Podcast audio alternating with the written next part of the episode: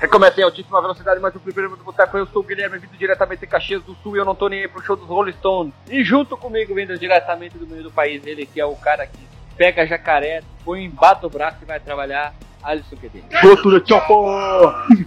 Ah, E pra finalizar, ele que tá gravando diretamente do celular embaixo da chuva, no meio do mar, junto com os grilos gigantes, Marcos Melo, o empinador de onça. Exatamente. E teve um podcast que eu matei Hitler, nesse podcast eu matei Saddam Hussein. É, meus amigos, e se você quiser embarcar nesse chopper e mandar recado aqui pro Fliperama de Boteco, você manda um e-mail para contato arroba fliperamadeboteco.com. Nas nossas redes sociais é tudo arroba fdboteco. Não se esqueça de entrar no nosso site, claro, né? fliperamadeboteco.com e comente sempre aí no nosso último cast que a gente vai dar uma olhada, lida e respondida. Então, o assunto escolhido de hoje é uma franquia que não é mais importante do videogame, mas sim uma franquia esquecida, uma franquia obscura dos videogames. Eu tive acesso aos três primeiros jogos dessa franquia no cartucho e a franquia que a gente escolheu é uma franquia que bebe em filme dos anos 80, principalmente no filme do Braddock. Tô certo ou tô errado antes de falar a franquia? Corretamente correto. Muito correto. É, eu tava pensando em digitar de uma referência, como eu falei no o jogo do Shinobi, eram filmes de ninja, aqui nós temos o filme de filmes baseados em guerras, precisamente filmes do Braddock e o Comando Delta, que também tem o Ch- Chuck Norris, que se passa aí Guerra do Golfo, Guerra do Vietnã, é, luta contra os árabes muçulmanos e toda essa essa essa vertente, vertente não é a palavra certa, mas essa esse conjunto, vamos dizer assim, que foi muito explorado no filme dos anos 80, até o próprio Rambo, né? Exploram É, um exatamente, pouco cara. Eu ia falar principalmente do Rambo 2, ele lembra muito ali o, a série Strike, principalmente ali o Jungle e o Desert. O Rambo 2 e um pouco do 3, já que você passa, ele tá no Sim. Afeganistão já. Então Ah. é uma. Eles demonstram muito o que estava acontecendo nos anos 80 através de filmes.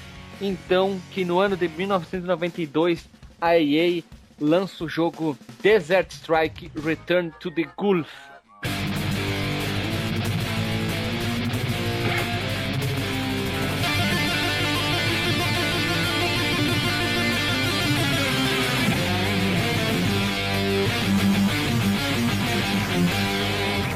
Antes de mais nada, Guilherme, antes de começar a falar desse incrível jogo, que é o, que é o De- Desert Strike, vale lembrar que essa pauta foi ideia, sugerimento, sugestão, comentário, ou que, ou que, o que seja, de Douglas Monteiro, nosso ouvinte, que também deu a mesma ideia para o Tartarugas Ninjas. Tá falando sério? Olha aí. Sim? Para, para, para, para, para do João Kleber. A pessoa humana, viva, bípede, que comentar e der 10 ideias de pauta, 10, e forem gravadas, ganhará alguma coisa. Fique de olho. Aguarde confie. Voltem com o assunto aí. Então, pessoas humanas, o Mega Drive e o Super NES, como sempre, são nossos queridos consoles que sempre receberam o jogo, mas todavia, entretanto, qual é os consoles obscuros que saíram, ou os computadores? Marcos Melo, por favor, diga quais as outras versões que o jogo foi lançado. Tá, muito bem. O Desert Strike de 1992, Return to the Gulf, saiu para Amiga, Atari Lynx 2, do DOS. Pro, saiu também pro Master System, pro Game Gear, pro Game Boy e pro Game Boy Advance. O jogo Desert Strike, tu controla um deserto, né? É um simulador de deserto, tô certo? É tipo aquele simulador Não. de, de pedra, né? Isso, É o simulador de Strike. Oh, Demolition. É, Não, do YouTube, do YouTube, você tem que ficar dando strike nos vídeos. E, ó, é uma boa ideia, hein? Ó, fica de olho. Então, o jogo Desert Strike nada mais nada menos que é um jogo de ação lançado pela querida EA, na época que ela não fazia jogo que nem Coelho, né? Ruim, né? No caso da mesma franquia. Em fevereiro de 92, pro querido Mega Drive. O jogo nada mais, nada menos, que claro que eu já fui falar para outros formatos, mas popularizou muito, foi com o Mega Drive e com o SNES. E no SNES que eu tive a oportunidade, a opportunity de jogar o jogo. Vocês jogaram em qual console antes de começar a seguir o baile? Eu joguei no Super Nintendo, cara. Eu joguei na locadora tanto o Desert Strike quanto o Urban Strike. É, o Desert Strike eu joguei no, no Super Nintendo também, lá no fliperão do Tio Jairo. Então, quer dizer que todos já jogaram Desert Strike, né? A gente vai falando dos outros jogos e seguindo o baile. O jogo, ele. O jogo que tu joga, olha que, que frase, olha o que, que eu ia falar. É, agora vai ficar assim. Baseando-se tomando como plano de fundo a Guerra do Golfo, para quem não sabe, ela começou em, nos anos 90 e terminou em 91, o jogo saiu em 92, né? O jogo, a Guerra do Golfo, do, do Volco, ela. Do Volvo. Do Volvo, aconteceu no Iraque no Kuwait. Guerra, Guerra do Golfo. Hein, olha só, ela aconteceu no Iraque, no Kuwait, na Arábia Saudita e Israel, né?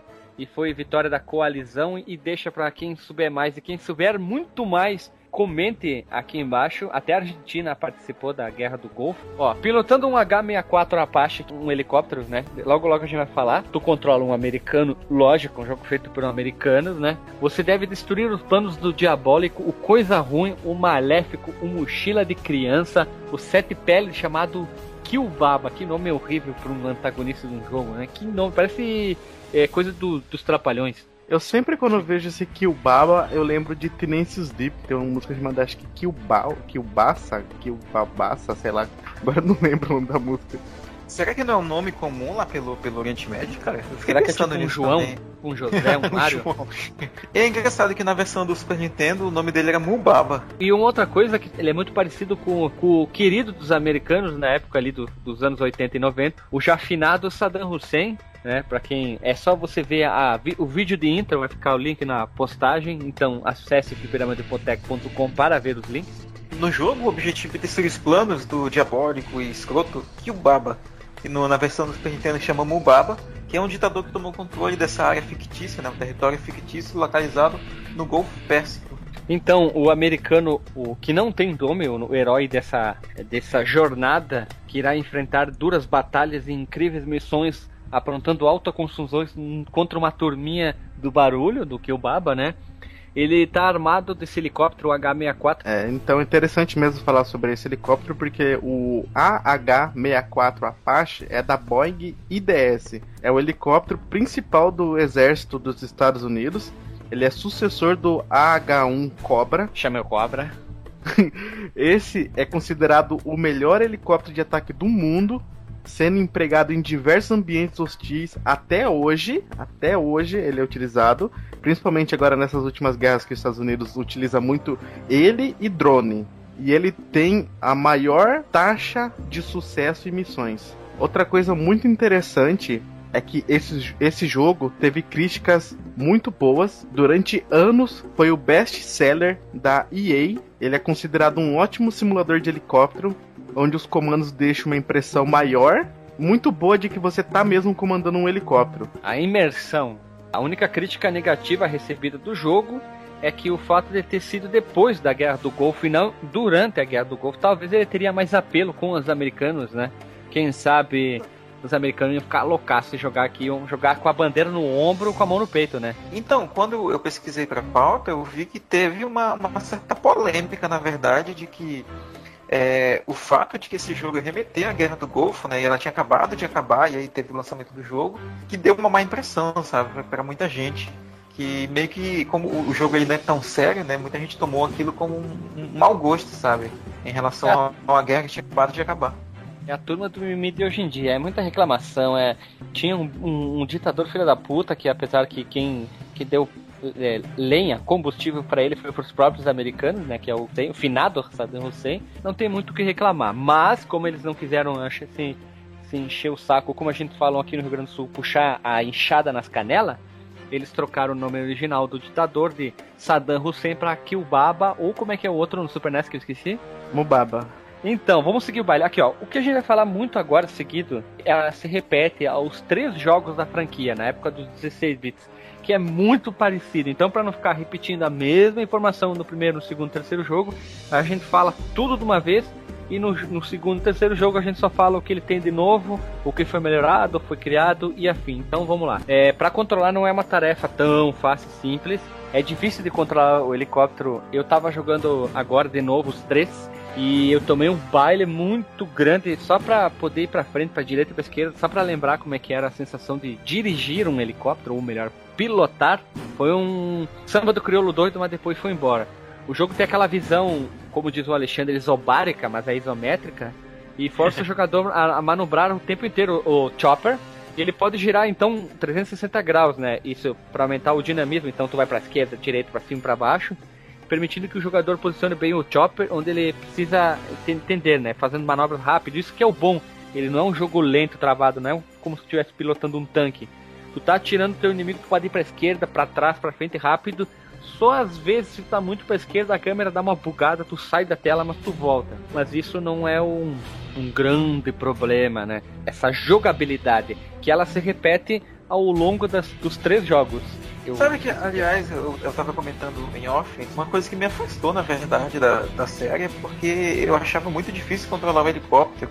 Ela tem uma jogabilidade meio tanque, né? Que tu, com direcional esquerda e direita, tu gira o helicóptero no pra cima tu guia ele para frente e no pra baixo tu guia ele para trás. Só que essa direção que ele vai é de acordo com o posicionamento dele, né, no eixo de 360 graus. E na época, quando eu era criança, eu não entendia muito bem como que isso funcionava, né? É algo bem parecido, né, para quem joga, para quem tentou jogar recentemente, a série Resident Evil, né, os três primeiros ali principalmente, né, que tu via o personagem de cima, mandar fazer ele andar para frente usando para cima e com o direcional esquerda e direita fazer o personagem girar.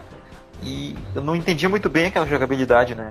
Ele tinha três modos de pilotagem para cada jogador, que chamavam de With Moment, a From Above ou From Cockpit, que eu vou falar assim, ó. A primeira é o tipo de controle que faz com que o seu helicóptero acelere e se apertar para cima, que como tu falou, que eu acho que é o mais comum, eu só conseguia jogar desse jeito, e desacelera Sim. botando para baixo e tu põe para esquerda e para direita para poder eh, definir, ah, vou para esquerda, vou para direita, usando diagonais. Esse modo ele se comporta mais eh, realista também, tanto que você pode pará-lo bruscamente do nada apertando para baixo, que funciona como se fosse um carro, né? Acelerador e freio. Ele não vai parando devagarzinho. É um pouco estranho isso. É como se tu fizesse no freio de mão no freio num helicóptero. E não existe isso. Até onde eu sei, é né? Bem parecido. Sim, sim. É, é, não, mas é, mas é isso mesmo. E na verdade isso aí é um, é um parâmetro né, de física que chama momentum. E é aquele impulso que a máquina vai para frente, né? E se tu para de acelerar, ela vai um pouquinho para frente ainda, né? Até o momento que ela fica estacionária. Isso é uma coisa que também eu demorei para entender. E aí tem o, esse outro tipo de jogabilidade que tu falou que ele para na hora, né? Como se tivesse um freio de mão é. que seria impossível, né? Você viu que, que, que, cara muito doutorado, né? Momentum. Mas é Momentum o nome da parada. Então, vamos seguir. Ó. Em segundo, tem a opção From Above, onde que o helicóptero vai seguir pela direção apertada. Simplesmente tu não precisa acelerar. Sem a necessidade de usar um acelerador, ó, entre aspas, né? para acelerar ou retroceder. Simplesmente ele está sempre acelerando, ele está sempre em rotação. O motor está ali em alta, sempre tunado. E o terceiro é a mesma coisa que o Momentum, que é o primeiro, mas sem o lance dele se deslocar para alguns metros, parando imediatamente após o salto dentro do direcional. Eu sempre joguei o Momentum, eu nunca fui me importar em trocar mas é como tu se adequa a um jogo que já é complicado de jogar, ele, já, ele não é um jogo fácil começar a jogar, principalmente quem é criança, é meio burro, meio, ou como dizia o Marcos, meio analfabeto. E ele tem essa complexidade aí que é, ela se repete ao longo da, da trilogia. Os outros já mudam um pouco, então a gente vai se adequar aqui, vai aprender isso aqui. É, uma coisa que, que eu queria falar também é que quando a gente tava fazendo a pauta, a gente viu que esse jogo ele, ele foi muito baseado em, em Shop Fitter, né? Shop Flitter. Shoplifter. Já vi chamar de Shop, também. Shop, eu não, não, não sabia que, que jogo que era esse, né? Não, não, só pelo nome eu não lembrava. Aí eu fui pesquisar. Eu não sei porquê, na minha cabeça, que eu, é, antes de rejogar todos eles, né, na minha cabeça ele era um strike também. Porque, tipo, eu tinha jogado três, né? O Rescue Survive lá do, do Super Nintendo, que é de 93.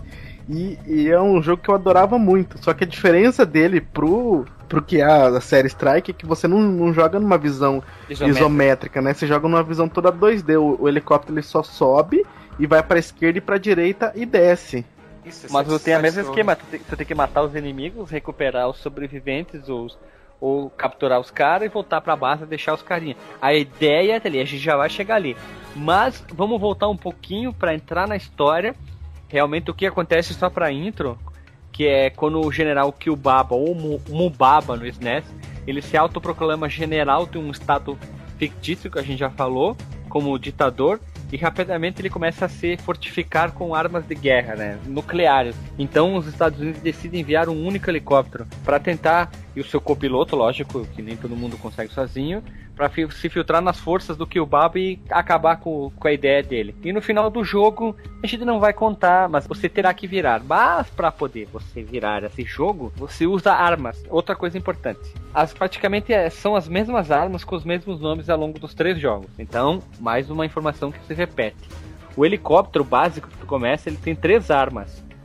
Imagine o Mega Drive A, B e C. Então, a metralhadora, as hidras e os mísseis. A metralhadora é a arma padrão do Apache, ela vem com 1178 balas. Olha só, será que era o número máximo que o, a variável inteira eh, suportava de balas para esse, pra esse para o jogo ou que era uma forma de economizar espaço, memória, não sei. É, E ou pode ser, ou pode ser também que isso era o número real de balas que cabia dentro desses É helicópteros. isso que eu tô pensando, cara. Eu ia perguntar se isso tem a ver com o número real que o, o pente ali, entre aspas, aguentava, né, de bala. Os Hidras é a, é a segunda arma, onde que ela é uma arma um pouco mais forte, quer dizer, bem mais forte que a metralhadora. E ela acumula no máximo 38. Olha, olha, saca a maldade, eles gostam do número 8, você já vai entender. Isso é um ótimo para bater os inimigos mais fortes que tem ao longo da fase. Aquele, aquelas inimigos mais fraquinhos, os principais da primeira, da primeira fase, que são aqueles mais chumbrega. Tu consegue, sem problema com a metralhadora, tu pode usar uma hidra para dar um dano a mais. E para fechar, nós temos os mísseis, que é a arma mais poderosa, que é um puta de um míssil, que tu pode carregar no jogo, e o máximo são 8, ó, 1178, 38, 8. Ó, um pezinho no 8 aí, algum, alguma coisa aí. E ela é a mais forte, é muito, muito usada para destruir inimigos fortes e construções. Uma coisa que eu me incomodava quando eu jogava o primeiro jogo, não sei se vocês, é que tu tava ali jogando teu Desert Strike. Quantas balas eu tenho da metralhadora, quantas hidras e quantos mísseis eu tenho? Não sei. Tinha que apertar Start pra ir pro menu. Vocês achavam estranho isso? Ah, é foda. Eu, eu, achava, eu achava estranho, cara, porque a gente tava muito acostumado ainda nessa época com o jogo que tem um HUD, né? Mostrando as informações, número de bala, é, quanto tempo tem pra fazer alguma coisa. No jogo tinha um tempo e nesse não tinha, né? Eu acho que era pra dar uma imersão maior. Só que nesse caso, cara, como tu tem as coisas muito limitadas, é- sempre ajuda a saber quanto tem de cada munição, né? Uhum. Que no caso o me- o menu ele era recheado de informações. Aí, aí sim, o que tu não tinha na tela, não ti- não tinha no jogo pra talvez não atrapalhar, tinha no menu. Tu apertava Start e aí começava. Tinha o teu combustível, que esse era um fator agravante, que além de tu ter, o teu armor, que ali mostrava também, que era a armadura, tu tinha um combustível. Então tu imagina que um helicóptero não, não voava sozinho, né? Não era, ele não era alimentado de vento, se fosse isso. Então tu tinha que Uhum. cuidar da tua armadura, que era o teu dano, tu tinha que olhar o teu combustível o tempo inteiro, que o tempo inteiro ele ficava apertando quando tava com combustível baixo. Se o, o combustível acabava, tu caía, tu morria e tu perdia uma vida, que tinha a marcação que eram três. Acabava as três, dava game over. Mas tu tinha chances de recuperar a tua armadura, que era uma opção chamada load, que eram sobreviventes que tu resgatava ao, ao- ao decorrer da fase. Que também o máximo eram oito. Olha só que, que, que problema com o número 8, né? Deve ser Nossa, tipo um- um- uma coisa cabalística. Vai saber, né? Deve ser uma piada interna, sei lá. Porque tinha oito fases em algumas missões. E tinham quatro missões com oito fases. É, é muita coisa, né? Olha só. Tu tinha que ficar o tempo inteiro cuidando isso. E eu era campeão, e não de morrer por tomar dano, mas por acabar o combustível. Porque eu jogava ouvindo música. E eu não sabia quando o combustível tava acabando. E simplesmente também. Meu, o meu avião, o meu helicóptero, pum, caía. Direto, eu ia tentar pegar mais combustível e acabava caindo. Do nada, aí tu não entendia o que, que tinha acontecido. Tu, tu, tu pera, pera, o que, que aconteceu? Aí tu ia ver, ah, acabou o combustível. Aliás, Aí- vale lembrar que não tem música, né, no, no jogo mesmo, né? É que veio ia atrapalhar, né? Tem um jogo que a música ia atrapalhar, porque tu tem que ficar o tempo inteiro atento, né? Outro detalhe do jogo, o mapa, que tu tinha que ficar o tempo inteiro dando start pra saber qual que era a missão. Porque como é que funcionava? Vou pegar como exemplo a primeira fase. Começava no meio do oceano, num porta-aviões, tu subia da posição de parado, ele ligava as hélices e levantava, aí ele começava a voar. Apertava start e tu via no mapa 2x, que era a tua primeira missão, que era des- destruir dois radares. Aí tu já sabia, aparecia a primeira missão. Tu ia até esse ponto, tu realmente tinha que fazer alguma coisa. Então tu matava aqueles ali. Só que quando tu matava esses inimigos, ele dizia assim: mi- missão completa, né? Um, pra te ver a segunda, a segunda missão, tinha que apertar start e botar pro lado, que aí ele revelava a segunda missão. É uma coisa que eu demorei, você acredita? Demorei um tempão pra descobrir que tinha que fazer isso. Sabe o que eu demorei pra descobrir, cara? O que, que significava Mia, que é uma coisa que ele mostrava lá no mapa, né? Aparecia também de alguns copilotos e tal. Que eu descobri esses tempos agora, que, que significa Missing in Action, né? Tipo, tá, tá desaparecido, né? Sabe o que, que é pior? Hum. É o seguinte. Quando eu vou jogar Dota com os gringos, tem três lines, né? Tem três caminhos que, que você geralmente tem que ficar lá pra defender as suas torres. pro inimigo não avançar na sua base. Isso no Dota. O inimigo que ele tá lutando contra some da line dele, tem a, a bot, que é embaixo, mid no meio e top em cima, né? Aí o gringo falava, Mia mid, Mia bot. E eu não sabia o que era Mia. até hoje, até agora, neste momento. Porque eu não tinha visto essa parte É que na você vê pauta. que é Mia de gato. É a onomatopeia gerada pelo gato. Mia. Miau. Provavelmente é utilizada pelo exército isso, Pel- né? Pelos militares. Sim, sim, tem muitas expressões assim, tipo Mia, o ASAP também. Mas a ASAP já sabia desde, desde antes, que é o as soon as possible, né? Que é tão rápido quanto possível, o mais rápido possível. O próprio, e o próprio OK veio do exército. É, o Roger. Roger. Roger. Roger Dead. Quem, quem é o Roger que morreu Roger na Dead. partida? Hein? Quem nunca, quem não conhece alguma pessoa que já falou isso? Então, o mapa ele também, ele tinha um outro problema que eu era, como era Bakuri pansudo, ruim, é um jogo que preza pela dificuldade, ele não mostrava onde que tinha escondido, escondido não, é onde que estava ali no solto ali perdido, ou os galões de combustível e a munição. E também, qual era o problema? Eu ficava o tempo inteiro sem munição, sem combustível, então eu tinha que às vezes andando pelo mapa. Porque que que acontece? Normalmente tem várias vidas, tem ah, o combustível e munição espalhado pelo mapa. Algumas tu consegue enxergar, que elas estão soltas, mas grande parte delas, ou 90% delas, estão dentro de construções, barracas, casas e afins. Né? Tu tem que destruir para aí poder, aí aparece o item para pegar. E eu nunca conseguia destruir a casa certa, tinha que ficar destruindo vários para aparecer combustível, munição.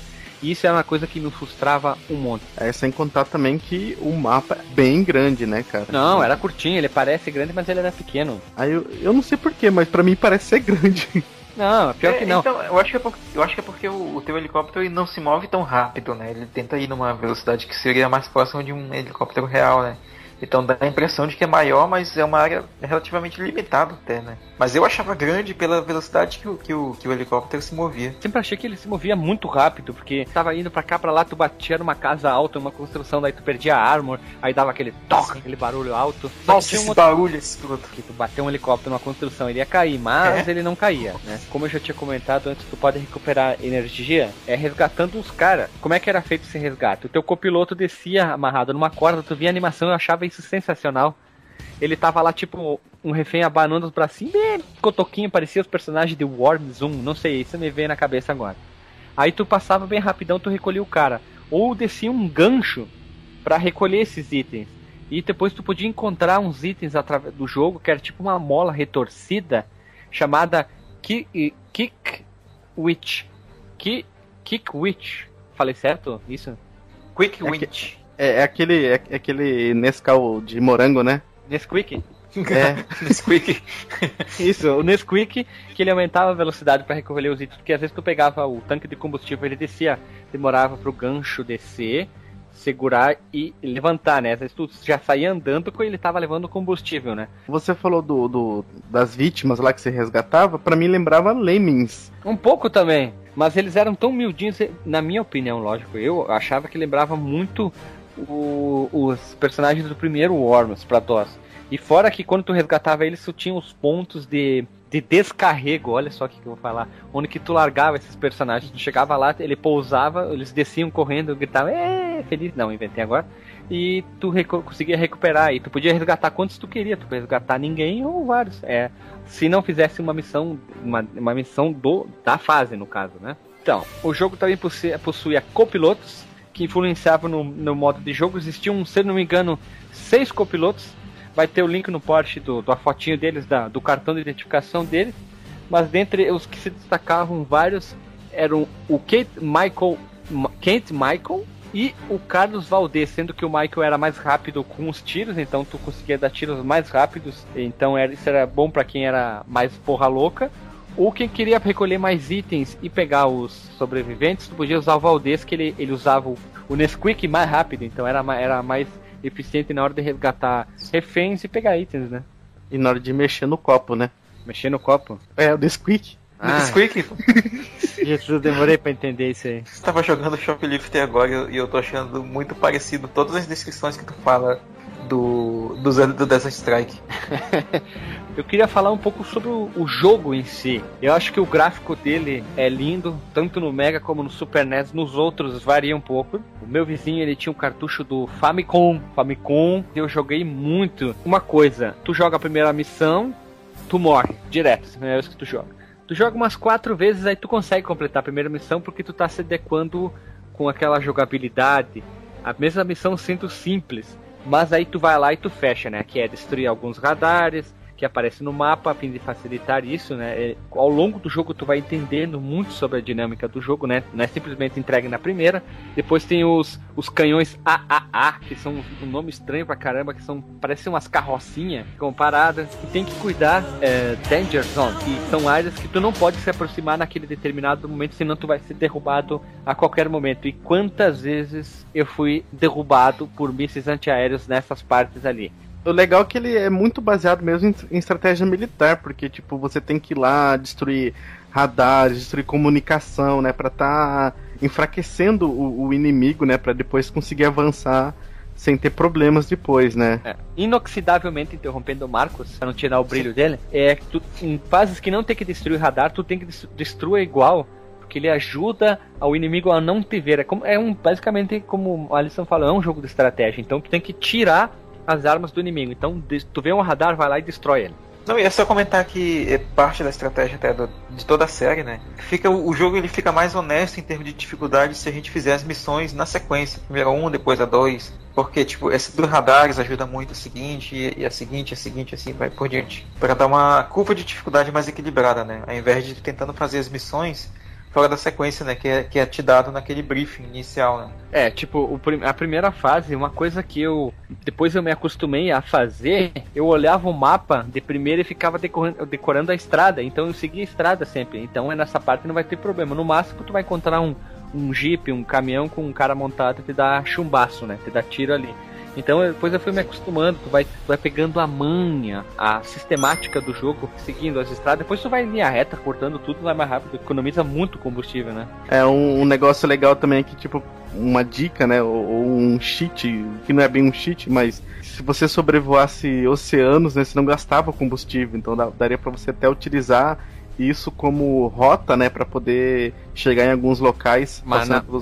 mas normalmente o oceano, isso é estranho porque normalmente o oceano sempre fica na esquerda, em cima, embaixo e na direita. Dificilmente tu vai sair de uma ilha para outra, tu vai passar por cima da água. Então, isso é normalmente no início da fase e no fim. Só um adendo aqui que é a primeira vez na vida que eu ouço o Guilherme usar a palavra sistemática. Uhum, acho que eu nunca usei na vida. Olha só, o jogo ele é difícil. A, a primeira fase ela é bem fácil depois, depois que você se acostumou, mas em seguida ele deixa de ser fácil e ele vira difícil pra caramba. São missões complicadas, são missões recheadas de, de que inimigos espalhados na fase inteira, são inimigos rápidos, são, são humanos com, com, uh, com equipados de antiaéreos, são vários e vários canhões parados, são outro, ou canhões antiaéreos, são pessoas, são pessoas com metralhadora, então tem que ficar tirando. Isso é um jogador de stealth, esquece que aqui não é um jogo de stealth, tu tem que sair que nem um louco atirando e se movimentando muito durante o jogo. E aí sim que o bicho pega. A partir da, da segunda fase, que aí a coisa fica feia. E para terminar, eu reservei umas informações aqui, ó que eu já falei que no caso é tu quer saber se tu tá acertando ele o tiro no lugar certo ele tá tipo uma fumacinha do, do objeto que tu tá tirando porque o tiro é no tom amarelo e se tu vê que sai uma espécie de uma fumacinha cinza aí que tu tá acertando eu já falei dos radares já falei do danger, danger zone e cada soldado que tu resgata o civil que for tu ganha 150 pontos de energia. O máximo que dá para carregar são 6. Eu falei errado, eram 8, ó. Né? Eram 6, não 8. E sempre que a energia estiver baixa, sai catando os caras, sempre fica com uns malucos junto, né? Sobreviver ao oceano, que é o que o Alisson falou não gasta combusta, é meio sem noção isso. É, alguma, várias construções, isso que, que me irritava, que eu já citei, tem as, os itens escondidos. E uma coisa que eu fui campeão de fazer também é destruir construções que são amigas, eu ia, não sabia, eu destruía e dava que missão, a missão falhou e tu tinha que voltar pro ponto inicial da fase. Levanta a mão quem já fez isso várias vezes. Tô levantando aqui, ó. Quem aqui nunca, né? E o que, que vocês acham desse maravilhoso jogo aqui? Vocês jogaram muito ou foram tipo eu assim, é, eu não consegui virar, infelizmente, eu achei muito difícil. Ah, não consegui não, cara. É difícil pra caralho, Leo. E, inclusive, hoje eu acho ele melhor do que ele era antes, sabe? Como eu falei, eu não, não conseguia jogar na época de infância porque eu não, eu não, não entendia aqueles controles. Eu, eu achava o gráfico meio feio, pra falar a verdade. E hoje eu já acho ele legal, com um gráfico de 16 bits. Pô, eu acho ele lindaço, né? Eu acho ele lindaço. E o jogo ele aumenta nível de dificuldade, o que foi elogiado muito, porque a impressão que dava, ah, achava que ia ser um simulador de guerra, ele vai ser um jogo fácil para te mostrar a força do exército americano. Não, não foi. Não. Pelo contrário, eles, o jogo não perdoava, o jogo era difícil, faziam de tudo que tu falhasse na luta contra o Killbaba. E depois disso, a gente já segue pro ano seguinte, pro próximo jogo. O próximo é o Jungle Strike de 1993 com a alcunha de Guilherme Welcome to the Jungle Baby. Esse jogo ele foi lançado pro Mega Drive, pro DOS, pro Amiga, pro Amiga CD32. Acho que é a primeira vez que eu vejo isso na pauta, Amiga CD32. Primeira vez que ele, ele entra aqui no podcast, sim. Isso, o Super Nintendo, o Game Gear, o Game Boy e, o, e pro PSP. Eu só queria deixar uma atenta aqui. Eu joguei no Ok. TurboGrafx, eu joguei num, num Game Boy, eu joguei num Game Gear, eu joguei num DS, eu joguei um, um Nintendo Wii U, eu joguei um Odyssey e muitos outros consoles. Joguei um Neo Geo no Museu do Videogame. Ser e mentira. Tem lá o Magna Odyssey, tem no Museu do Videogame, seu maluco. You can't handle the truth. Eu ah, joguei, Tá, tá. eu joguei uma espécie de come come, vamos dizer assim, e é sensacional. Eu pude na minha vida agora eu vou estar feliz porque eu joguei um Neo Geo e é sensacional. Eu não lembro que jogo que era que tava era em japonês, mas não importa, era um jogo de nave. E eu joguei também o Tartarugas Ninjas, segundo jogo no Nintendinho, foi no Nintendinho clássico, aquele controle caixinha de fósforo. Foi sensacional, uma sensação inexplicável de ter jogado muitos jogos que a gente já falou no nos podcasts no Museu do Videogame aqui em Caxias do Sul. Aprovado no museu, sensacional. Só falando uma coisa, a- a- a- o videogame mais estranho que eu vi nesse museu foi um videogame de vinil. Ah, esse eu não, não vi. O que eu vi vários, eu não vi. Eles têm, ele tem a Power Glove, o robô lá, tudo junto dentro de um, de um sei lá, de um vidro. É muito estranho. Tem muito videogame maluco lá. Eles, te, eles têm todos da Sega, Nintendo. Os caras têm muita coisa. E o que me deu raiva que tinha muita gente no Play 4, cara. Os caras têm Play 4 em casa e estão jogando lá. Isso que me Pois deu é, muito cara. ficou muito irritado. E destaque pra finalizar esse assunto e voltar pro jogo, eles tinham um controle imenso do Nintendinho que tinha que jogar cada botão com uma mão. E do Super NES eu joguei, é sensacional. Eu joguei, eu fechei a primeira fase do Mario Bros 3 no controle imenso do Nintendinho e foi muito bom. Era difícil de apertar o botão pra correr e pra pular ao mesmo tempo, mas foi muito bom. Voltando ao Jungle Strike, o jogo ele foi desenvolvido pela EA, desenvolvido e publicado, né, pro Mega. A versão do Super Nintendo, ela foi de responsabilidade da Gremlin Interactive. Se não me engano, a gente já falou dessa Gremlin, né? Já? Top Gear, Top Gear. E o restante das versões foi pela Ocean Software. E como toda boa sequência que se preze, o Jungle Strike ele manteve todas as qualidades do primeiro, todas aqua- a- aquilo que a gente falou tinha nesse jogo, né? Só que agora ele tinha um, visual assim mais arrojado, né? Por causa mais selvagem, né? Um número maior de fases, uma opção maior de veículos para pilotar, que é uma coisa diferente do outro, né? Resumindo assim, o Desert Strike chegou com dois pés na porta e o soco na cara. Ele mostrou uma forma nova de jogar, uma visão diferente, um simulador de helicóptero. E um ano depois, a EA trouxe o Jungle Strike num outro ambiente, lógico, né? Desert, desert, deserto, Jungle, no Welcome to the Jungle, na floresta, junto ali um pezinho aí com o Mogli, um outro pouquinho com o Tarzan, brincadeira. Aí ele trouxe, agora sim, agora ele, ele- esse é considerado o melhor jogo da série Strike. E esse jogo é sensacional. Também joguei isso no, no Super NES. Can, é assim, ó, muito, não virei, lógico. E essa, essa ideia que o Alisson já falou de poder usar diferentes veículos foi o que disse assim: não, agora sim, ó. Não, não, não tem como superar o Jungle Strike, é o segundo, e muitos fãs consideram o Jungle Strike o melhor jogo. eh, Ele ganhou notas altíssimas, o jogo é impecável, o jogo é como eu coloque, coloquei na pauta, o jogo é demais. E geralmente, né, cara, muita coisa que é o segundo jogo da série é considerada pelos fãs o melhor, né? Street Como a gente já falou 2, aqui do Shinobi, Street é, o Streets of 2. Rage, Mass Effect, que a gente não falou. O Ninja Gaiden eu gosto mais do segundo que do primeiro.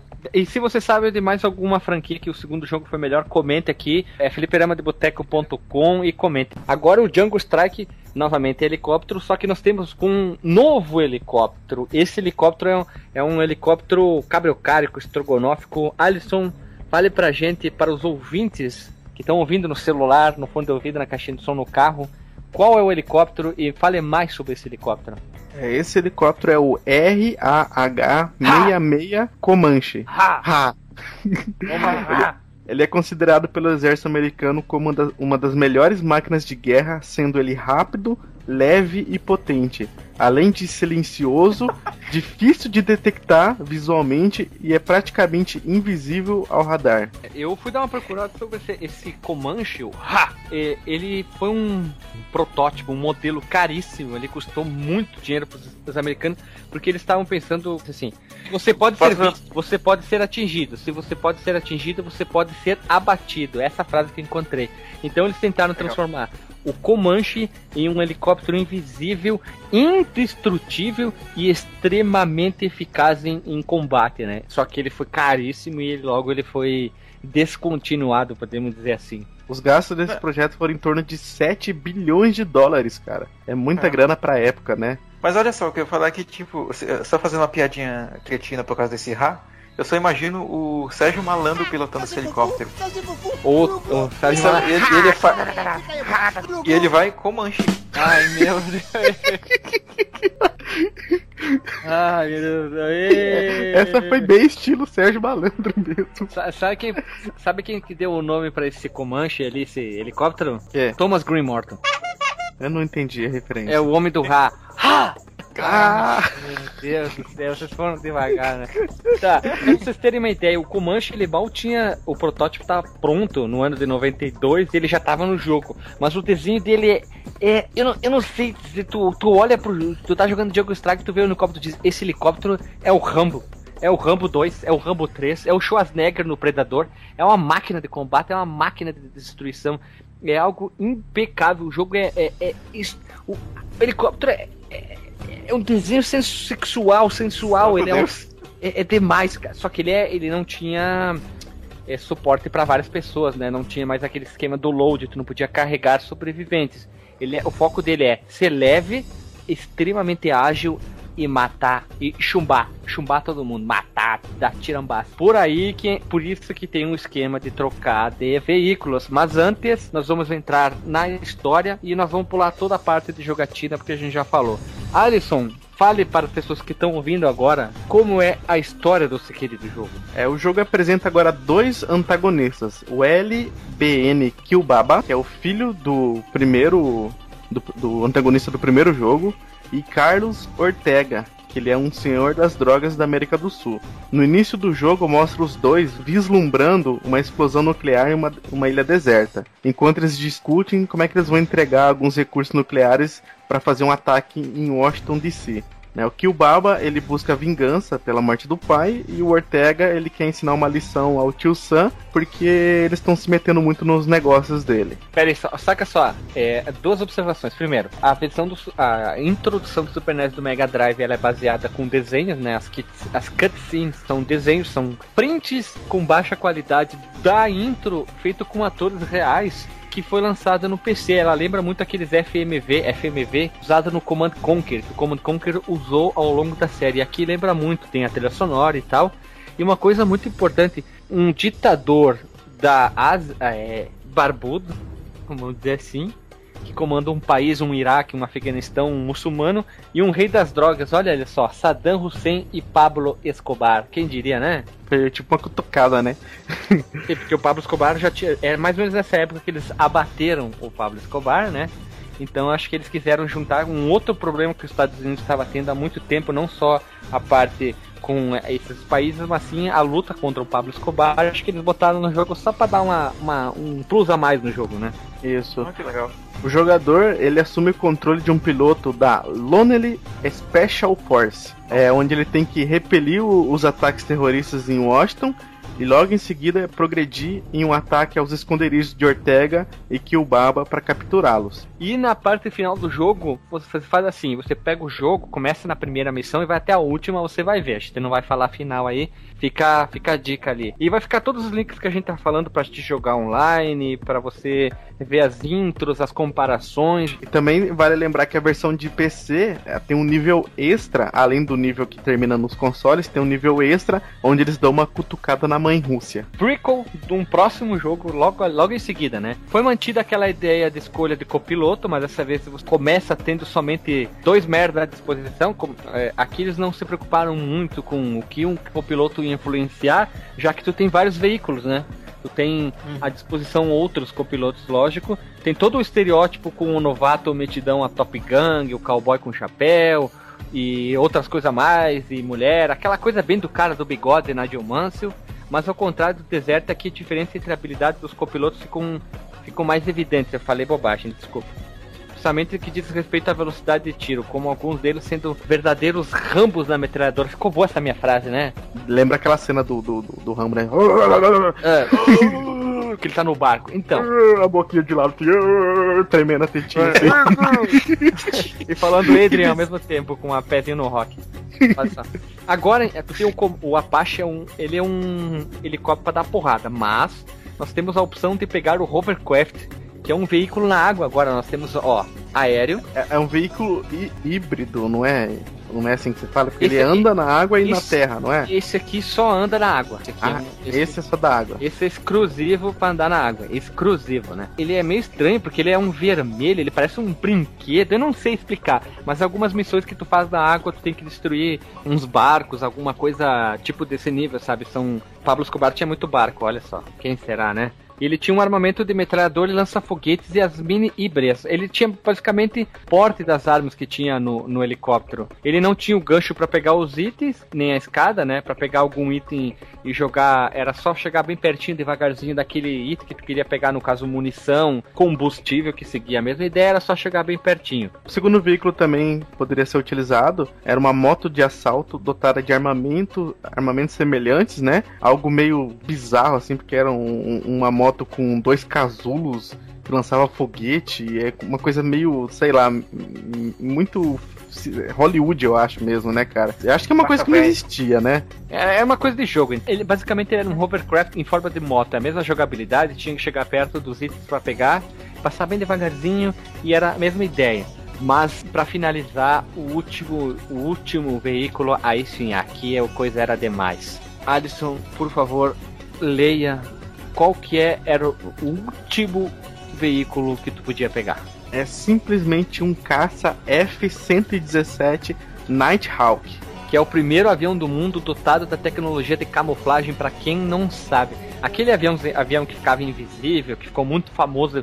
Eu lembro de uma reportagem no Fantástico nos anos 90. Puta que pariu! ah, o avião invisível, agora a guerra vai ser assim. eu, lembro, eu, eu, lembro também porque, tipo, eles falavam avião invisível e como eu era criança eu achava que era um avião que ficava invisível é, de tipo, verdade. Tipo, é, tipo, tipo Predador, eu pensava assim, mas na verdade tipo ele ficava Metal invisível. Gear. É, ele ficava invisível por causa do, dos radares que não conseguiam. Tem toda uma explicação. Se alguém sabe uma explicação física, química, biológica melhor do que de nós que somos meros pessoas, por favor, é, comente. Você vai ser muito bem-vindo. Eu vou chutar, eu não me recordo muito bem, porque faz muitos anos que eu vi no Fantástico, mas se eu não me engano, acho que ele era feito totalmente de fibra de carbono, não era? Eu não lembro, mas vamos deixar em aberto para as pessoas comentarem. Mas ele era, um, ele era um avião um tonto quanto estranho. O desenho dele, ele lembrava muito um, um boomerang ele era totalmente diferente, ele era pretaço, ele era bonito. Eu, eu achava demais, é né? minha opinião, lógico, né? E esse F, F não era tinha, eu lembro do de aparecer na TV e filmes dos anos 80, o F13, 14, o 15, o F16. Aqui não, é F117, Nighthawk, o, o famoso avião invisível, né? O único problema dele é que um avião, ao contrário do avião do filme True Lies, do, do Schwarzenegger, aqui o avião ele não pode ficar parado planando, então ele fica o tempo inteiro se movimentando, então tu tem que ser um cara muito habilidoso, tem que ser... Então aqui não tem jeito, tiveram que chutar o realismo pra, pra casa do caralho, né? Aqui não importa, O que acontece? O avião tem combustível e munição infinita. Então, esse, esse é ótimo para assim. Vai para todos os lugares, destrói tudo que tem no cenário, pega todos os itens, resgata o que for, toca o foda-se, né? Esse é, é para isso que foi. Ele possui a blindagem boa também, embora o maior risco é debater em alguma construção, que agora o negócio é fatal. Tu bateu numa folha, pum, morreu. Caiu o avião, morreu. Olha só uma coisa muito interessante. A aprovação da primeira produção do, do F-117, o A, né, no caso o Alpha, foi em 1978. Tipo, os caras estavam fazendo essa parada há muito tempo. Muito tempo. Ele só foi aposentado em 2008. É, isso é, isso é vamos deixar para as pessoas que são especialistas em árvores, ou quem sabe a gente um dia a gente falar sobre isso, né?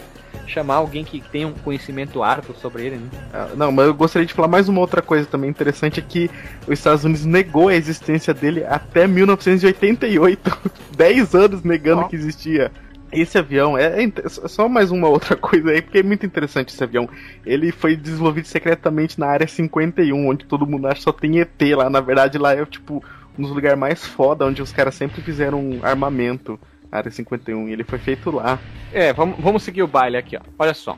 O jogo manteve a mesma estrutura com diversas campanhas, missões, o sistema do mapa, olhar as missões, armas, está exatamente igual. Só agora a tua ambientação das fases é diferente, que em vez de antes era por um deserto, agora tem um pouco de floresta, no caso o Alasca ali, né?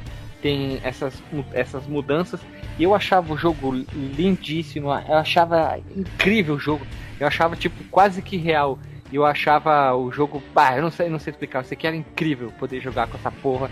Eu achava muito bom as missões, poder pegar o, o hovercraft depois ir pro, pro caça. Eu achava o jogo a porra de um jogaço e que vale muito a pena. Quem puder, compra essa porra e, e jogue isso aqui que você vai se divertir horrores. Pra finalizar, o que tem muita gente elogia é a, é a trilha sonora novamente de abertura, vai ficar o link no porte. O jogo é muito bonito e Jungle Strike, se puder, jogue.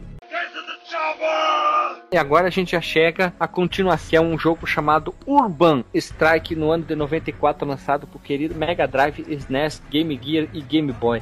Aqui já em 94, o Brasil é Tetra, cena você foi. Só, Alisson, tu que é o nosso narrador, qual a história desse jogo? É a história que o Grêmio foi campeão em 1994. Não, não. E o que que toca, e o que que toca aqui? Na, na outra tocou Guns e que vai tocar ó, Legião Urbana.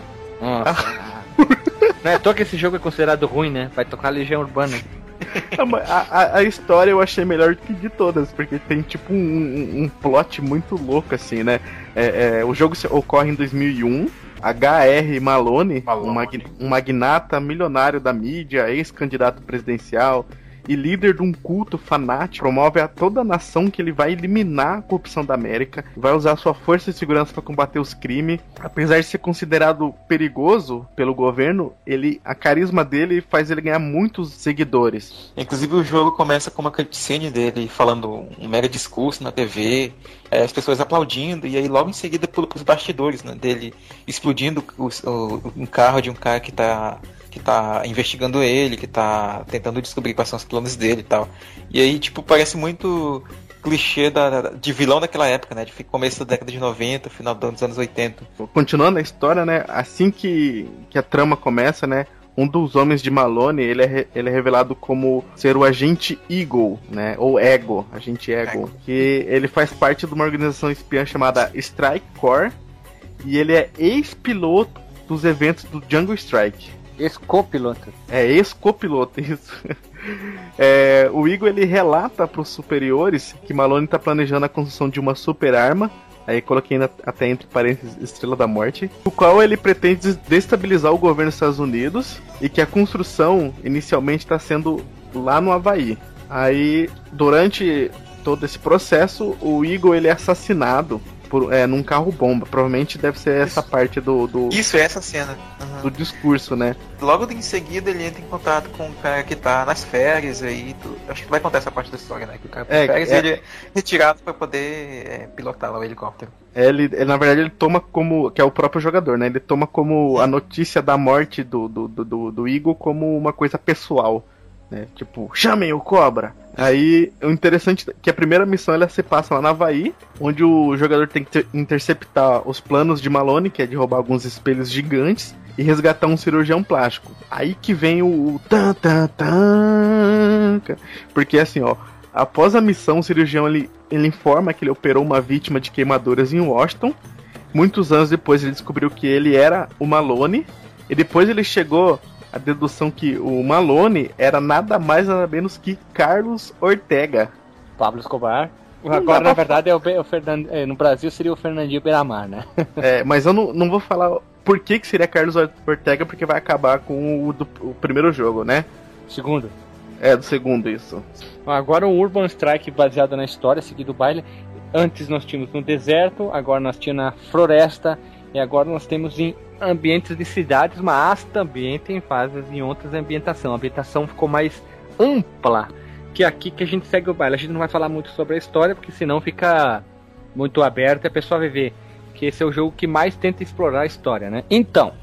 É, não, dá, dá, dá pra falar também que ele se passa, tipo, em- no México, em São Francisco, numa Nova York diferente, É, né? eu- E Las Vegas também. É, o Urban Strike ele foi o último da trilogia clássica. Ele foi lançado para as plataformas que eu já, já falei, mas é, infelizmente após dois títulos que destruíram a boca do balão, o jogo não chegou com tanta força, tanta inovação no mercado, mas assim ele trazia algumas novidades interessantes para os fãs. Esse foi o que eu mais joguei, que eu pude jogar. E apesar de que ter jogado os outros dois no PC, eu joguei muito no videogame porque eu fiquei muito tempo emprestado. Que a gente segue o baile, que é considerado um jogo de guerra urbana, que teve como terreno o deserto e a selva os dois primeiros. O terceiro, ter, ter- esse terceiro nós temos um cenário urbano que eu já falei. Só que tem um- uns probleminhas, tem pessoas que acharam que os cenários ficaram é, perdidos, sem graça, sem emoção. Os cenários de cidades, pessoas comentam é, como se fosse três prédios e fica repetindo. A floresta parece que tu tá passando sempre pelo, pelo mesmo quadrante. O cenário sem empolgação, sem Sim, o, Sem o cenário, criatividade. ele parece meio morto. Ele parece. porque, Assim, eu, eu rejoguei inclusive esses dias e parece um, um cenário meio morto, assim, pra, pra, pra ficar passeando e tal. Ele é meio escurão. Ele lembra muito mais aquele tipo de jogo que tu via no Mega Drive, que repetia muito aquele tipo de bloquinhos e tal nos cenários. Enquanto os outros dois eram mais, mais criativos, eu acho, nesse sentido. Aparentemente parece que eles deram mais atenção pro plot, né? Pra história do jogo do que pro restante, né? os outros dois. O que não faz muito sentido, né, cara? Que é um jogo de ação e assim, tu, tu acaba não ligando muito pra história, né, cara? Ah, tem que ter história. Mas assim, os outros dois tinham uma história bem simples. Esse aqui, ó, eu separei algumas. Algum, algumas peculiaridades do jogo. Ó. São Francisco tem uma neva branca ocupando quase todo o mapa. Parece que eles estão num super inverno, uma super neva, um filme de terror, tipo. Nova York, os mesmos 4 ou 5 prédios se repetem por todo o cenário. Ah, Las Vegas são com prédios extravagantes, enormes, letreiros piscantes. É, prato cheio para base bem para as fases bem marcantes. E agora a gente já pula. Tu controla um helicóptero chamado Mohican. Eu espero que seja essa a pronúncia, mas dessa vez tu tem uma novidade. Nós temos novidade desse jogo, que é a famosa fase estilo Rambo, aquele Rambo do. Eu chamava a fase Rambo do Nintendinho, que agora tu tem o helicóptero de combate, tu tem o helicóptero de resgate, que ele cabe até 20 pessoas, então ele não. ele atira também, mas ele é bem mais fraco, ele é bem mais lento, gasta mais combustível, só que tem um arma maior. E também tem a fase que tu desce, o, tu controla o teu piloto e tu vai saindo dando tiro. Eu achei interessante, só que eu, eu achava difícil porque eu era muito ruim nessas fases aí. Ah, eu nem fui muito longe, cara. O Desert eu fui, fui um pouco mais ainda. Nesse eu joguei pouco, porque eu não tinha jogado na infância. E, e como, tipo, o saudosismo fala mais alto, eu joguei mais o 1 e o 2. E depois que eu tava, Sim. tipo, jogando horas e horas, eu fui lá e joguei o, o, o 3, né? Que seria esse, pra, só pra ver como é que era. Né, porque eu não tinha conhecimento dele ah, até a, a pauta, né?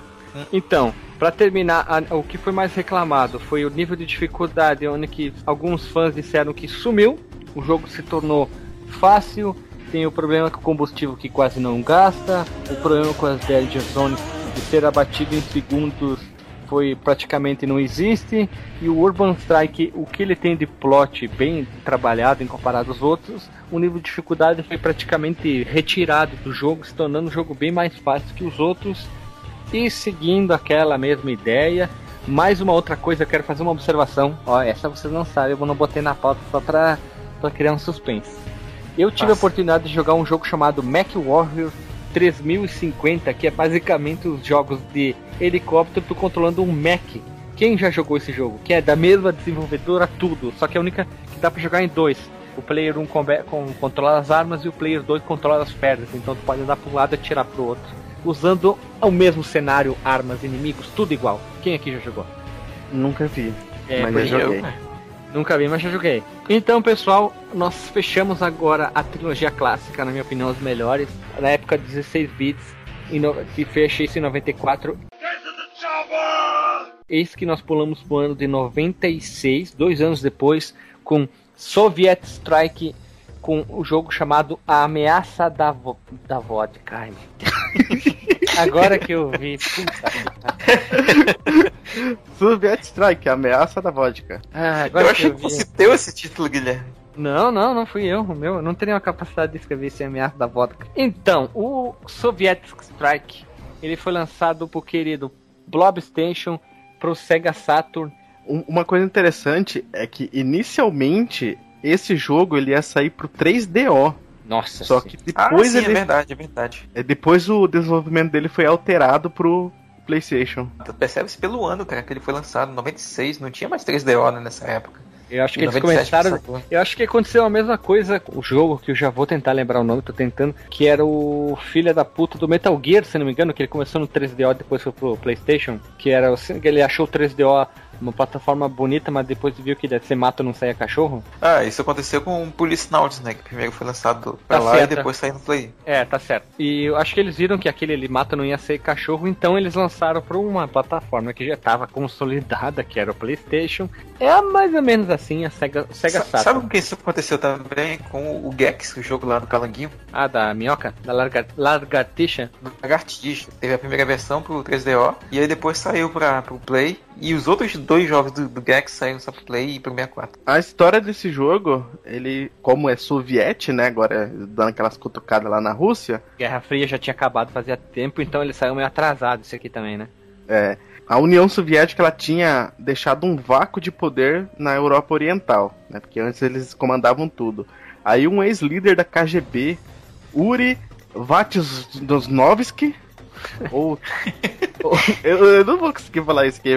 Vários- Também conhecido como Vat- What is this nome? Conhecido como Yuri, Bucha, Yuri Buchão, Yuri Gagari, Yu- Yuri Vodka. ou também no jogo era conhecido como Shadow Man. Ele quer tomar essa região para seus fins particulares. Defina fins particulares, cara. É, vai ser Ah. a ilha dele particular pra criar, para fazer zoeira, né? Pra, é, fazer É. o que ele quiser, fazer campo de futebol, Rave. concentração, rave, é, fazer um campo de pagode, sei lá, né? Pagode fim de semana. Isso, É. pagodão, pagodão em russo. O, interessante é que a primeira missão ela se passa lá onde seria a Crimeia, Ah, E passa o no pão, né? é, no pão, a chim, chimia. e o jogador tem que re- resgatar um espião que foi capturado. O nome dele é Nick Arnold. Kevin Arnold, como é que é? Arnold Schwarzenegger. Então, agora vem a minha parte de falar sobre mal e bem do jogo. Porque agora o Soviet Strike tinha a possibilidade de fazer 3D e eles usaram e abusaram do 3D. no- E agora o modo de visão mudou totalmente. Agora, um jogo de terceira pessoa. Tu via de trás do helicóptero. Eu acho que facilitou um pouco a jogatina, mas perdeu, que era A visão incrível. isométrica é muito característica, né? Do, do- Era, do era uma característica, cara. Era, tirou aquilo lá, perdeu um pouco, porque eu acho que ficaria um pouco estranho no 3D, mas em compensação tu ganha melhor, né? Tu pode fazer um helicóptero mais 3D, apesar que os do Urban, do Django e do Tercer eu acho sensacionais os helicópteros. Eu acho ele um pouco estranho, parece um, um helicóptero de dominó. Ah, mas o- ele tem dois, dois modos de visão, não tem? O, o Soviet Strike? Cara, eu joguei muito pouco isso aqui. Eu, eu, quando eu vi que ele mudou a forma, a visão dele, ele perdeu aquela característica da visão isométrica, eu disse, bah, eu fiquei com um pouco de nojinho do jogo. Sim, se eu não me engano, ele, ele mantém aquela, aquela perspectiva isométrica do cenário, mas só o helicóptero que fica na visão por trás, né? Mais ou menos, mais ou menos. Uhum. Mas em compensação, tu tem uma melhor sensação e também a proporção de objeto do cenário com o teu helicóptero. Antes parecia que tudo era muito imenso e o teu helicóptero era minúsculo, parecia um drone teu helicóptero. E outra coisa que é interessante é que ele é minado de FMV. O tempo inteiro é cutscene, mostrando cenas reais de guerra, de batalha, é, é claro, com encenações, né? Mas isso, isso eu achava legal. Eu achava interessante essas cutscenes com e lembrava muito um jogo que eu joguei na época que era o Command Conquer. Ah, sim, sim, é conhecido também pelas FMVs. Fora que tinha narrações agora, tu podia acompanhar a história por telejornais explicando o que tá acontecendo, os ataques. É, uma coisa que eu achava horrível demais no jogo eram as explosões. As explosões me, me incomodavam muito. Fora que agora o barulho tava bem melhor que, que antes do jogo, né? O que eu também achei legal é alguns cenários, né? Por exemplo, além da Crimeia, você passava pelo Mar Negro, pela Transilvânia, por Ah. Moscou. Será que o Drácula voava e derrubava o helicóptero? É, você jogava com o Drácula. Encontrava o Simon Belmont também. Isso, lá que o, chi- o chicote pegava no, no, no- no helicóptero e derrubava. Mas assim, em termos de receptividade, o jogo ele foi bem recebido pela crítica, né? Só que o público não gostou muito em relação à dificuldade, né? A- a- essa, essa parte da câmera também, que inclusive o Guilherme comentou. E o, o gameplay também não era tão, tão bacana quanto os primeiros, né? Isso Ma- o eu- público eu tenho- falando, né? Eu tenho que elogiar uma parte agora. Acho que com a capacidade melhor, mais forte, muito mais poderosa do play do Sega Saturn, agora tu sabe a tu- o teu armamento, né?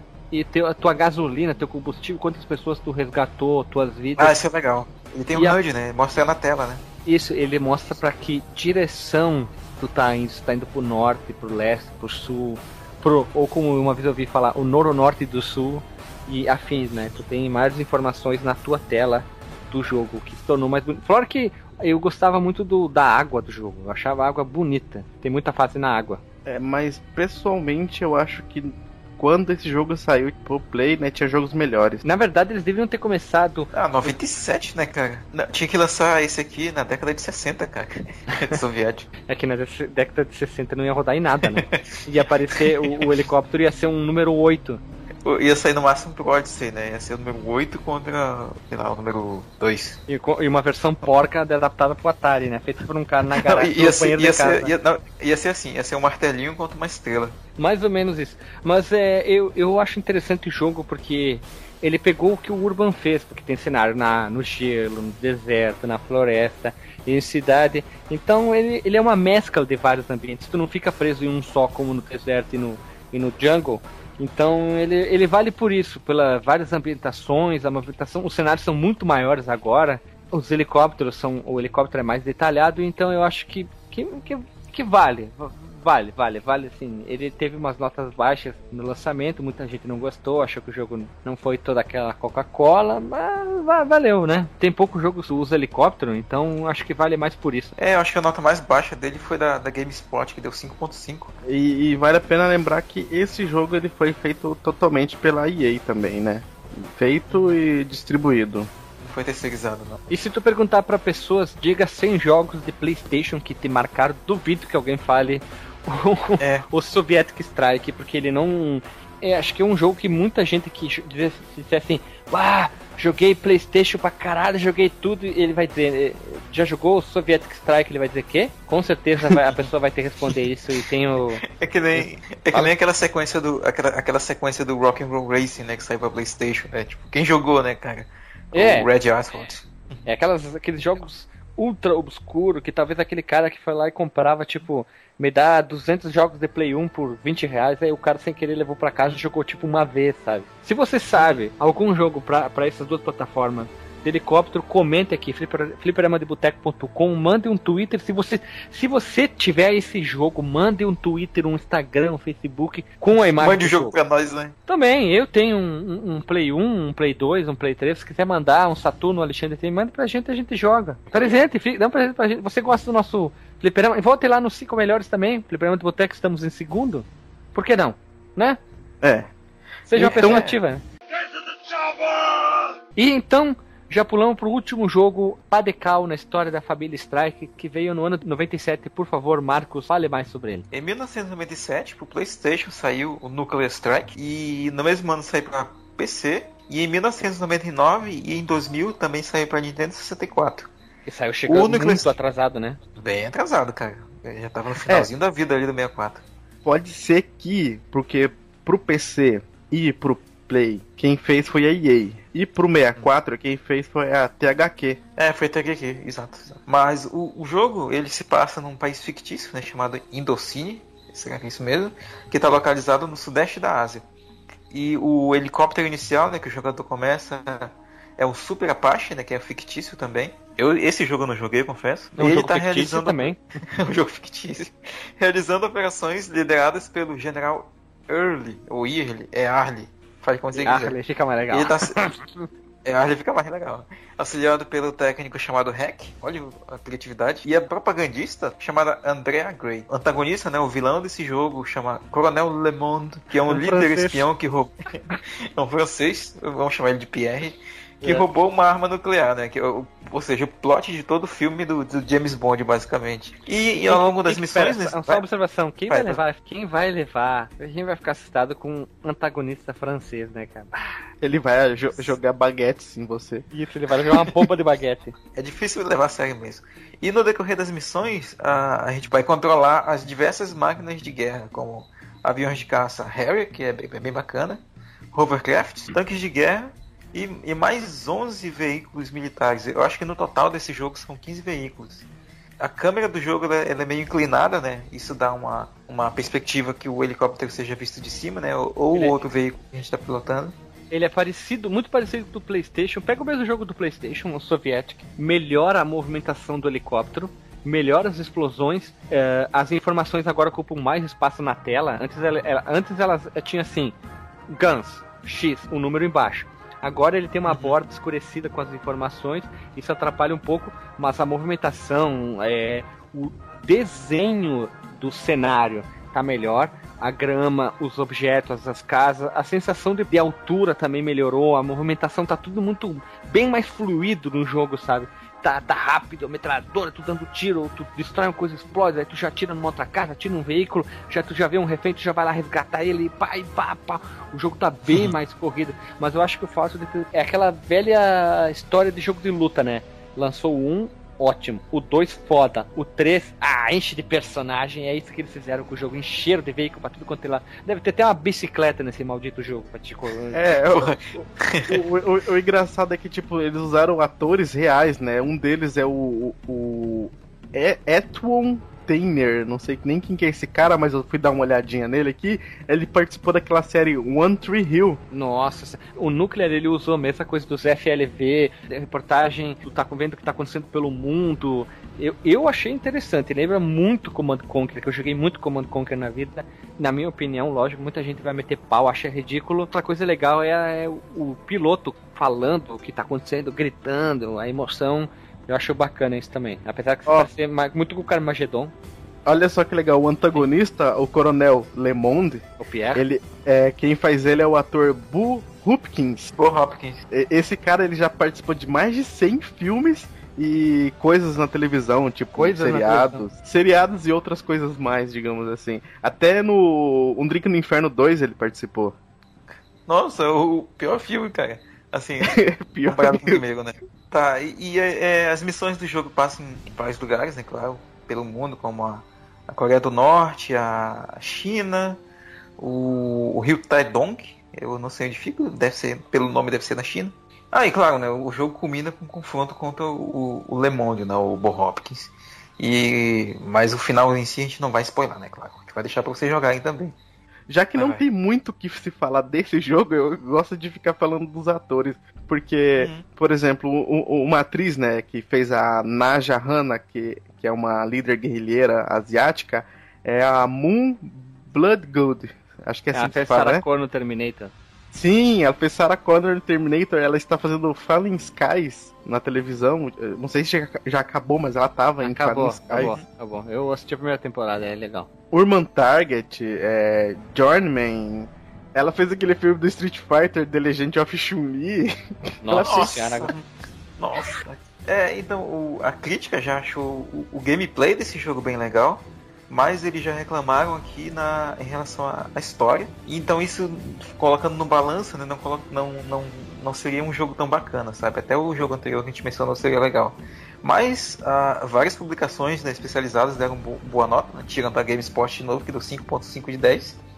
Mas uma- acho que a, pi- a pior reclamação mesmo do público e da crítica de forma geral foi em relação à história que não, não era tão cativante, né? Embora eles tenham colocado atores para participar das cutscenes e, e para dar aparência para os personagens.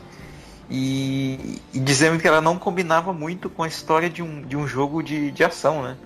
Mas tentaram dar aí... mais, mais realismo pra história. Isso, mais profundidade. não parecer, é, mais profundidade para não parecer tão galhofa. Eles tentaram ser um jogo sério. Eles, tenta, eles, eles mesmos tentaram se levar a sério, mas eles viram que não conseguiram, que o próprio público não, não, não gostou muito. Eles gostaram do gameplay, que foi legal, foi revolucionário. Mas uhum. eu, na minha opinião, eu gostaria que a série Strike voltasse, sei lá, um jogo com, com uma história meio Call of Duty, sabe? Aquela coisa meio a jornada do herói, totalmente de um cara fodão, e tivesse algumas algumas partes meio primeira pessoa. Eu acho que ficaria interessante tu descer, fazer umas missões como tem no, no Urban, tu controlar o helicóptero, tu poder ter a visão de terceira pessoa e ter umas variações de, de cenário, ir para dentro do helicóptero em determinadas partes, eu acho que ficaria interessante. E seria um jogo que seria voltado mesmo para os fãs que gostavam do jogo, talvez lançar na Steam ou na PSN, ali na Xbox Live. Faz alguma coisa, faz uma campanha de financiamento coletivo, tem tanto jogo, até o, o Bogarman já teve até financiamento coletivo para ter uma continuação, Nossa. então acho que valeria a pena as pessoas resgatarem esse incrível, essa incrível franquia que é esquecida por muita gente, principalmente pelos brasileiros, que ninguém comenta. E nós é, estamos sendo. alguém lembra mesmo, cara. É, nós estamos sendo diferentes em trazer uma, uma franquia bem diferente. E esperamos que vamos trazer mais ainda, né? Só uma coisinha. É, vocês falaram do Future Strike, não sei se eu viajei. Ah, não, é só numa, numa cutscene do, do, do, final do Nuclear Strike. Tem um trailer né, de um jogo futuro, né? Que seria chamado Future Strike. Só que esse jogo, né, ao longo do desenvolvimento mudou, né, o projeto, pessoas da equipe saíram e outras entraram, o e projeto? o produto final se tornou o Future Cop projeto. O projeto. Se tornou o Future Cop LAPD. E é um jogo mais voltado para mecha e tal, mas elementos da, da, da série Strike se mantiveram, né? Como o, o robô principal, que, que, era, que era ter no Future Strike, e essa ambientação futurística também. Após a gente ter falado sobre cinco jogos, foi literalmente uma montanha russa, né? Começou, subiu e caiu. O jogo, a franquia está morta desde 2000, por causa que foi o último jogo, a último ano que saiu. A gente, eu gostaria particularmente que voltasse. A gente falou, tentou trazer o máximo de informações que a gente teve tem e achou na internet. Não, na verdade não tem muita coisa, essa é a verdade. Se vocês forem ver, tem pouquíssima informação da, dos jogos. Todos os links vão estar na postagem abaixo. Se você está ouvindo isso pelo seu celular, onde for, acesse fliperamadeboteco.com, comente ali, reclame, diga o que faltou, se você jogou, o que você achava, se você nunca ouviu falar desse jogo. E o mais importante, a gente quer saber como é que como é que está sendo o decorrer desses podcasts ao longo desses 30 e poucos podcasts que a gente tem. É, Alisson e Marcos, algum disclaimer antes de encerrar? Só para lembrar que esse, essa pauta foi sugerida pelo Douglas Monteiro e como eu disse, a gente ia cumprir e eu faço outro desafio de novo pro Douglas e para todos os ouvintes.